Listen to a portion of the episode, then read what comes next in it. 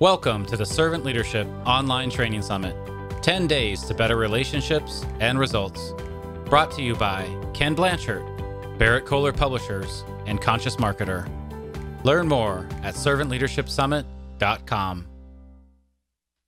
Our next presenter, Mark Miller, is a great leader and speaker and one of my favorite co authors. We've written two books together The Secret What Great Leaders Know and Do, and Great Leaders Grow. He has also written many other books about leadership, including The Heart of Leadership, The Secret of Teams, and his newest book, Leaders Made Here. Mark is Vice President of Training and Development for Chick fil A, where he started, can you imagine this, as an hourly team member in 1977. Great leaders serve, and Mark Miller is a great servant leader.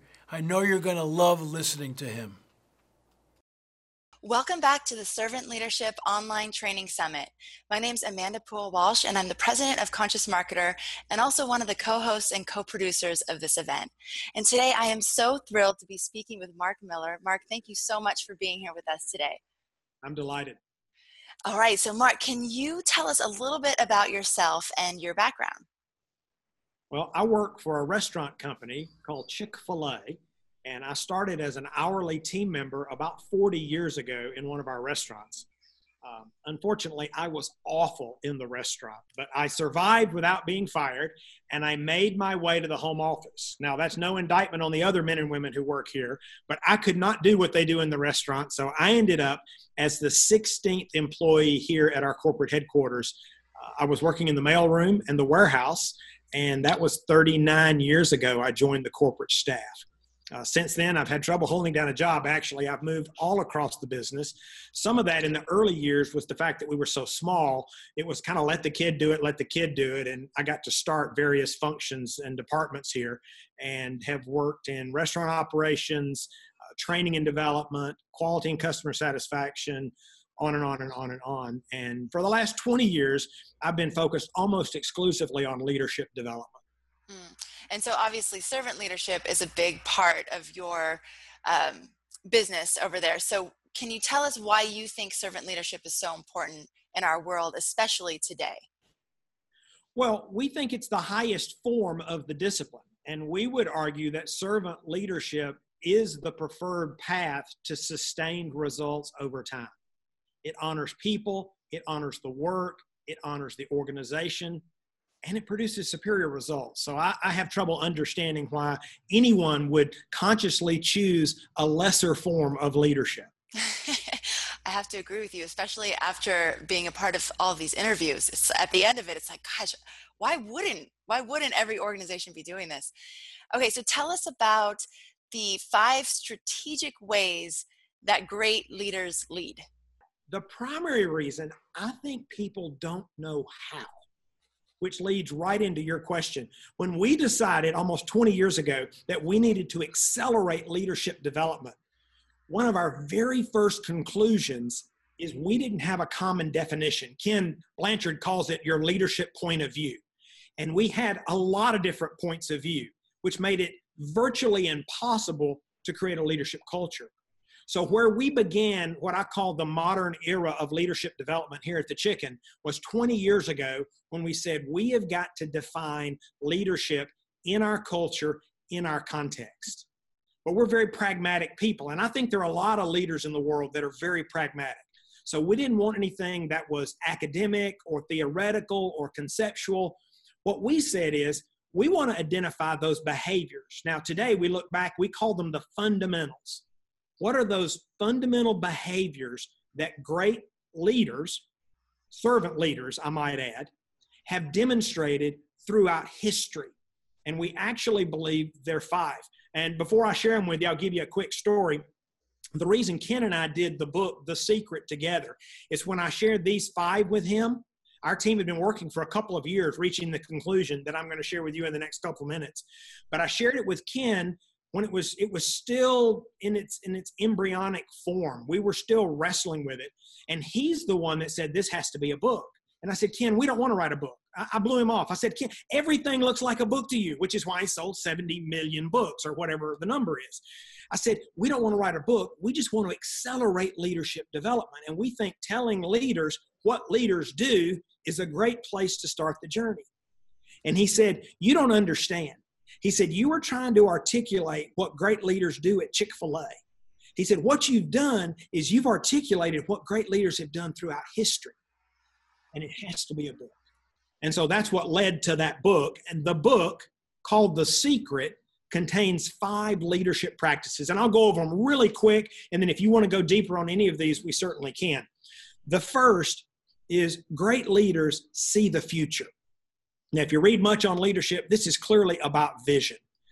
All leadership begins with a preferred picture of the future.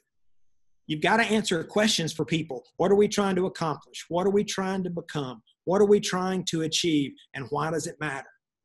Leadership always begins with a picture of the future. So, great leaders see the future.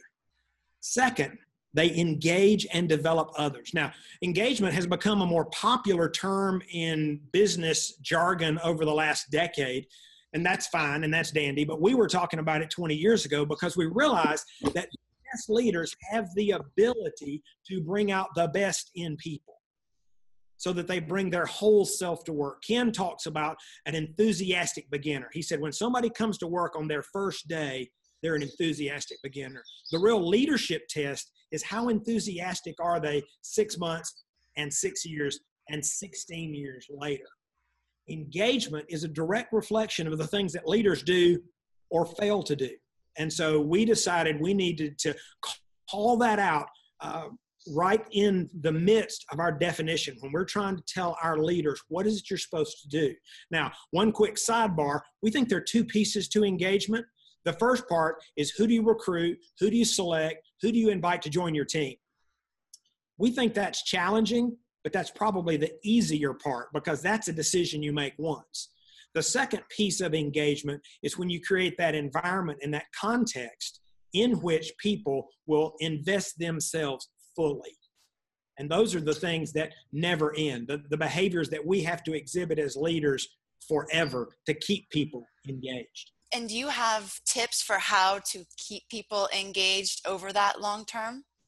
Well, I've, I've got a little exercise I'll share with our audience, and I've used this around the world because some people um, think this is a mystery, and it's actually difficult to do, but it's not a mystery. So I would ask our viewers to think about a time in their life when they were fully engaged might have been at home, might have been at school, might have been on a team, might have been in the workplace, might have been in an extracurricular activity. But firmly place in your mind a time when you were 100% engaged. And then ask yourself, what were the factors that led to your level of engagement? The answers that people come up with are exactly the same things that keep a person engaged in their day to day work.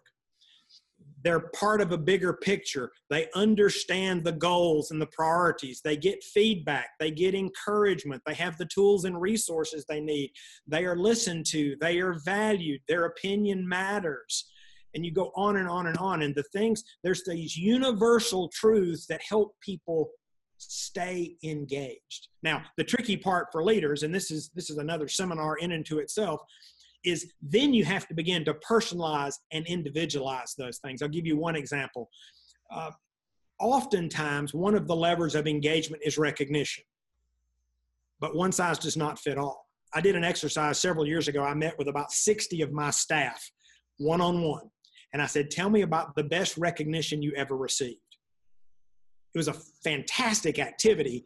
Unfortunately, they gave me 40 different answers. Wow. Some wanted a note, some wanted a day off, some wanted a check, some wanted a trophy, some wanted to be recognized in front of their peers, so forth and so on. So it does get harder.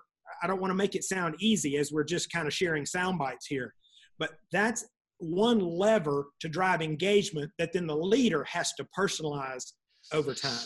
The third practice of great leaders, that fundamental behavior is they reinvent continuously. Leaders reinvent continuously.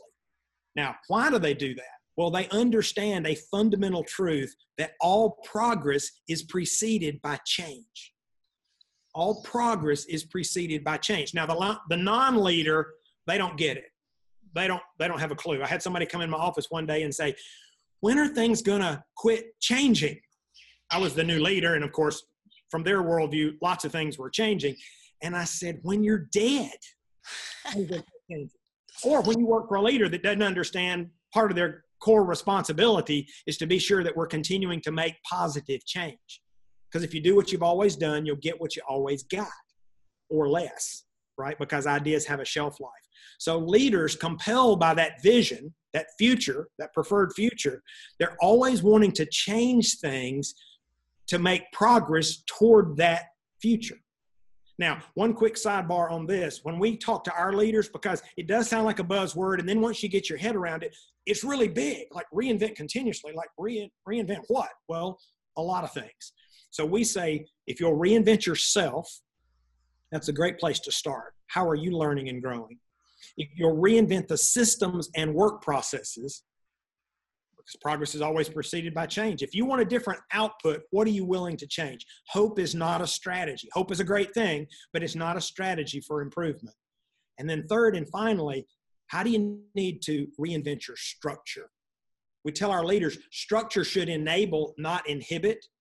And I find a lot of leaders that get tripped up by the structure. Now, you could argue it may be the most challenging thing to change, but sometimes the structure is actually part of the problem as you try to move towards your future. So we tell folks when things aren't going well, you should at least evaluate the structure. Maybe you don't change it.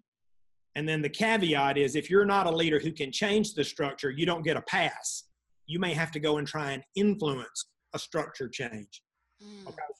As a business grows, as an organization grows, as a nonprofit organization grows, you can be guaranteed the structure that worked a year or two or five or a decade ago is not the structure you need in the future. Hmm. So, how often, for example, does does the structure change of Chick Fil A? I mean, is it changing continuously, or when you say Chick Fil A, I think I have to to draw a, a quick distinction. We have 2,300 restaurants approximately, and they're all independently operated. So each of those restaurants has has a man or woman that is the leader for that restaurant, and so uh, the rate of change there is totally at their discretion.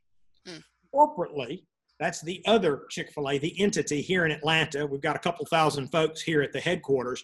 We try to change as needed with an eye towards proactivity. Right? You don't want to wait until it's broken to change and so we're getting better and better at understanding the role structure plays, and we're we're actually changing it more now than we did early in my career. Part of that was the growth rate was slower, the scale was it was smaller, but I think we're understanding more and more the tool that it can be. One last tip. I don't know that this is the gospel, but Peter Drucker said it, so it's got to be worth something. He said that on average, when an organization grows 30%, you need a fundamentally different structure. So I'm sure that varies from industry to industry, from business to business, but it's kind of a rule of thumb. If your business is twice the size it used to be, if your organization is three times the size it used to be, chances are it's time for a new structure. And maybe maybe it's long overdue. Mm, wow. Okay, great. So let's do number four. Number four these are these are the fundamentals of great leaders. They see the future, they engage and develop others, they reinvent continuously, and they value results and relationships. And I'll say, even to the men and women I've never met on the other end of this video, this will probably be the hardest one for them. Now, I know that's kind of a bold statement since I don't know who they are, but having been talking to leaders about this for two decades, literally all over the world. This is the hardest for 95% of the leaders in the world. Now, for the other 5%, I don't even like them because this is not hard for them, right? So 5% of your readers or listeners can they can just take a break right now. But for 95% of us, this is hard.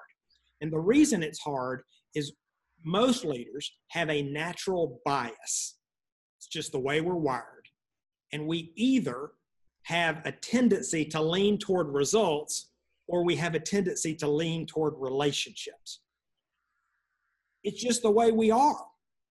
And so that's what makes this challenging. If we're not very careful, if we're not very thoughtful, if we're not disciplined and proactive, we'll default to our bias. And what we believe to be true, and I think is validated over the last several decades since we've been pursuing this, is the best leaders value both. Now, a quick word on how, because that may be the number one question I get from leaders all over the planet. When they hear this, they go, Yes, but how? Yes, but how? Like, I am who I am. Are you telling me to change? I said, Well, I'm not really telling you to change. I'm suggesting a two step process. And I like a two step process because that's pretty simple, right? Step one is acknowledge your bias. Stop pretending, stop role playing. If you are more results oriented, own it. If you're more relationship oriented, own it. That's step one. That should be real easy. If in the off chance you don't know, ask your spouse, your friend, your significant other, or your dog. I mean, everybody around you knows if you have a bias toward results or relationships, you'll be the last to find out. But but you need to know that. That's step one. Step two is to compensate. People go, what, what in the world does that mean? I said, okay, here's the analogy. If you wear glasses as a leader, I don't think that makes you a lesser leader. I think it makes you pretty smart because you acknowledge something you didn't do naturally well and you compensated. The trick is getting the right prescription. So, as you think about results in relationships, I think we have to put people, practices, and mechanisms in our world to help us compensate for our bias so that the things we don't do naturally well become easier for us.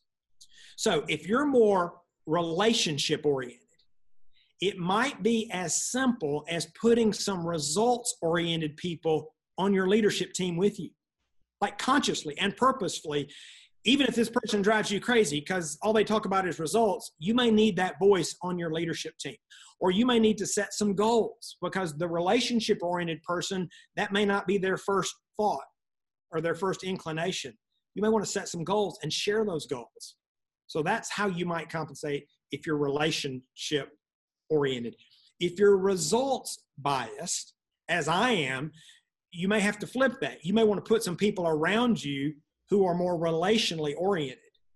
Or you may have to go to extreme lengths. I share this example um, from my own personal development plan. I've done this several times over the years. I'll set a goal of how many notes of thanks, encouragement, and appreciation I'm going to write and track it. Now, to the relationship oriented people, they think that's just slimy. They just go, I am the world, you know, I said, no, I'm not trying to be disingenuous. I'm trying to put a mechanism in place because if I can count, weigh, and measure it as a results oriented person, I'm more likely to do it. Mm-hmm. Now, I still have to have personal integrity that those notes are written from a, from a place of genuine appreciation.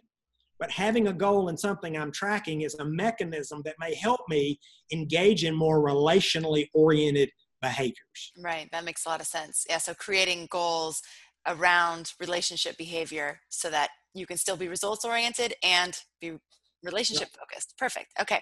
All right. That was challenging, but it's really, really powerful. When a leader does both, there's tension there and there's power in the tension. When you find a way to release uh, the, that energy by focusing on results and relationships, you'll actually get better results. If you focus exclusively on results, you will sub optimize results. Hmm. And if you focus exclusively on relationships, you'll certainly sub optimize results. The, the path to superior results is both. Great. All right. So, number five. Number five, uh, the fifth fundamental great leaders embody the values. They embody the values. This is about walking the talk. People always watch the leader, whether we want them to or not. And they're looking for a couple things. One, they're trying to decide what's important. And two, they're trying to decide if we're trustworthy. And one way they de- determine if we're trustworthy is when they discern that we believe something is important or that we at least say something is important, they're looking to see if our actions align with our words. And it's, um, it's so detrimental to a leader to tell someone something's important and then not live as if it is true. Now, some leaders I think are a little skittish at this point. Here, here's my disclaimer I don't believe that our people are looking for perfection. I think they're looking for good faith effort. So some leaders would say, well, if I tell people what's important and then I fall short, what's that going to do to my leadership? It's going to do a lot more to help your leadership than to tell them something's important and then not live like you believe it to be true. Is the embodiment that you're talking about mainly around uh, mainly around trust, or are there other elements of embodiment that you see important? Well, trust is the byproduct. If I if I tell my staff that customers are important, and I don't treat customers like they're important. We had a practice years ago where our senior leaders would take customer calls here at the office. We would literally, when people called in from around the restaurant, senior leaders would take those calls. Well, I made a point to be on be on deck when I was supposed to be because I knew my staff was watching. Like we talk about customers, but is is he available when it's his turn to talk to customers? or is he going to be in a meeting or is he going to be out of the office or is he going to ask somebody else to do that for him? So the trust i think is a byproduct or the mistrust is a byproduct of us saying one thing and doing another. And i'll also say that a lot of leaders i think miss a huge opportunity by not telling people what's important. When we talk about values we're talking about the beliefs that drive behavior and people are going to try to figure that out and they may guess wrong if you, if you don't tell them. So I tell leaders the fastest way to shape a culture, and I, I can't think of any other way to do it more quickly than to tell people what's important and to live like you believe it. So can you tell us how? So you you you mentioned you have the headquarters, and then you have uh, what'd you say? Twenty three. How many? 23 restaurants. 2300 restaurants. So how do you pass these values along to all of those different restaurants and, and support them in implementing them? Okay, well, the challenge, as you stated, begins with 2,300 restaurants independently operated. We also, in those restaurants, the operators employ about 140,000 team members. 70% of them are teenagers, and we have turnover approaching 100% of that teenage workforce. So you kind of put all that in the mix, and uh, it's a fun, fun challenge to uh, serve those operators and their individual restaurants. Wow. And we do many, many things. Uh, but again, management and leadership practices are at the sole discretion of that independent operator.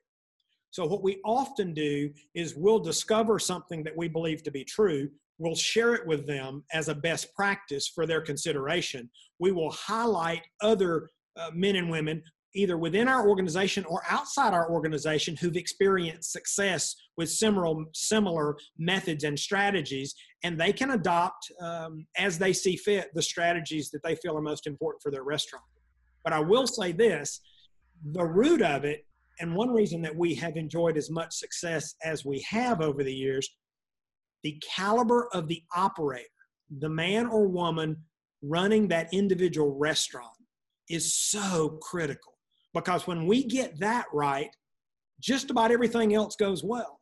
When we miss that, which we don't very often, but we do from time to time, it creates all kind of problems. So if you want a well-led organization, particularly a decentralized organization, my counsel is be sure you've got the right point leader. And that handles much of the translation issues when we have a big idea that we share perhaps at our annual meeting hey, have you considered building a leadership team, which was something we worked on several years ago. And many of them have adopted that and have successful leadership teams today.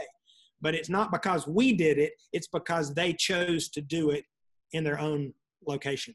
So, so Mark, what do you look for in those leaders? If that's so important, the selection of that leader, what are you looking for? At the highest level, we're looking for character, competence, and chemistry.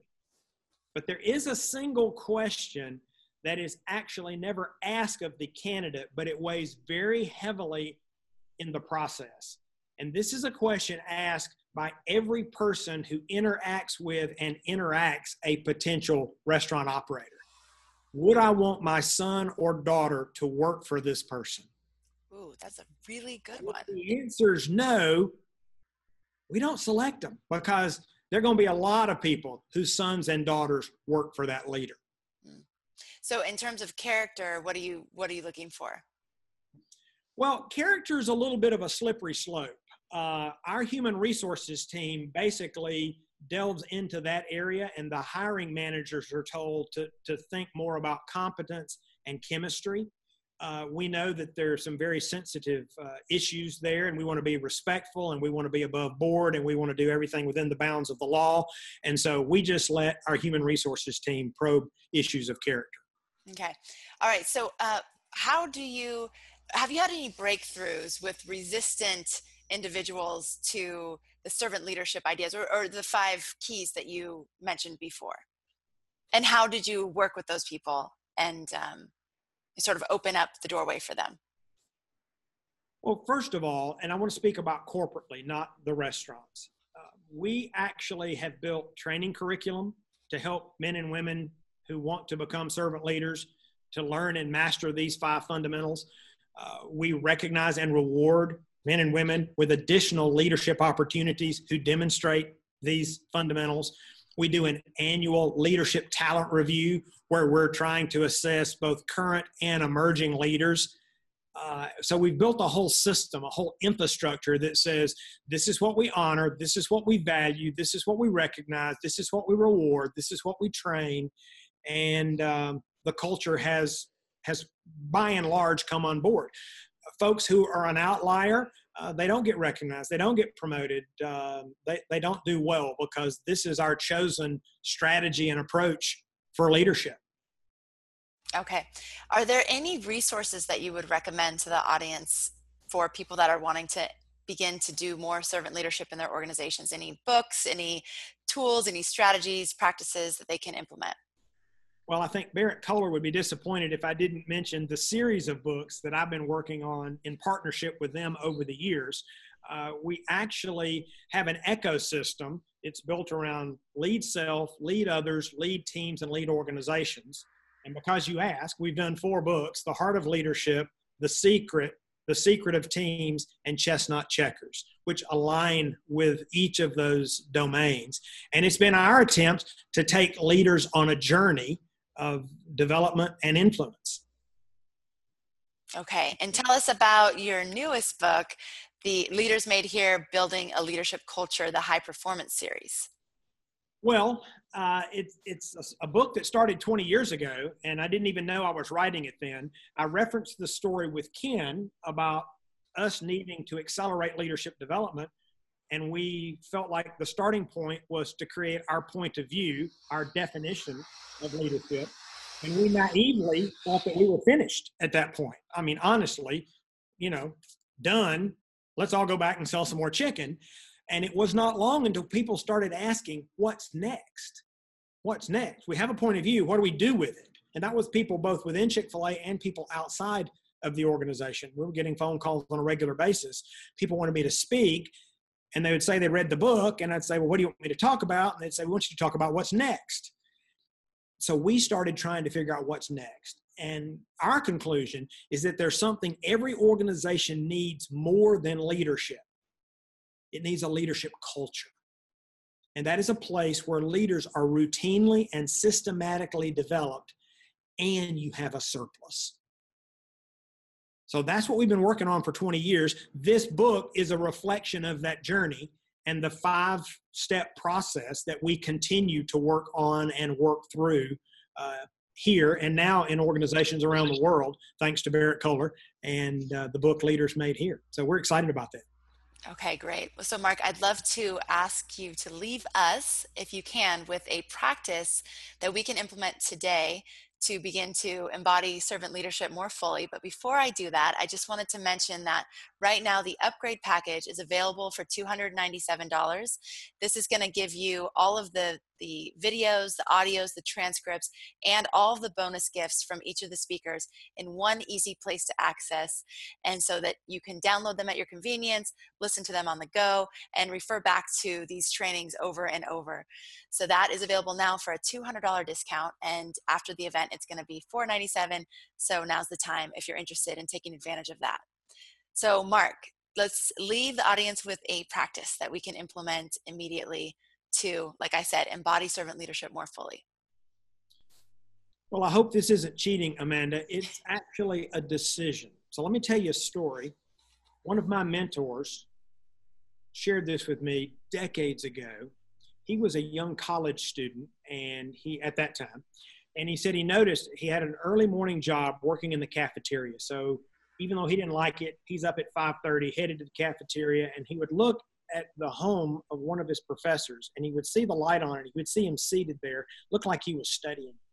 And as the life of a college student would have it, you know, he had long days. Oftentimes it was 10:30, 11, 11:30, midnight. He's coming back the same path, and he would notice that light on and that professor sitting at that table looked like he was studying. So one day in a social setting, he had a chance to talk with the professor, and he said, "Hey, I go by your house early in the morning and often late at night, and it looks like you're always seated at your desk studying." He said, "How long you been doing this?" The professor said, Well, about 20 years. And my friend and mentor said, Haven't you figured it out by now?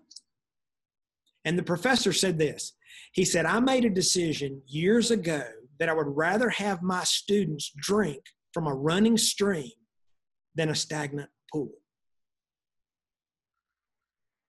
And my friend made the decision that day that he was going to be a running stream so that anyone he ever had a chance to influence would always have fresh water. Mm-hmm. And so, my encouragement to leaders is to make a decision today to lifelong learning. The way we say it around here is your capacity to grow determines your capacity to lead. And so, I would say if you make that decision, you'll never have a shortfall of practices that you can put into play. Mark, thank you so much. That is a very powerful and potent story. I think that will stay with many of us for a long time. Uh, so, thank you very much for that. And I would love to also thank you for sharing so much with us here today. I know that the audience has received so much from all the wisdom that you've shared with us. So, thank you for being here. Well, thanks for the opportunity. All right. And on behalf of the Servant Leadership Online Training Summit, I'd love to thank all of you for being here with us today and for your interest in lifelong learning. You showing up here is showing that you are interested in that. So thank you very much for that. And thank you for making servant leadership a part of your business and a part of your life. We'll see you on the next session. Thank you for attending the Servant Leadership Online Training Summit. To own the Servant Leadership Training Kit, including 40 videos, full transcripts, and over 35 speaker bonuses at a 40% discount, click the upgrade button now. This special offer is limited and available only during the summit, so act now. Thank you.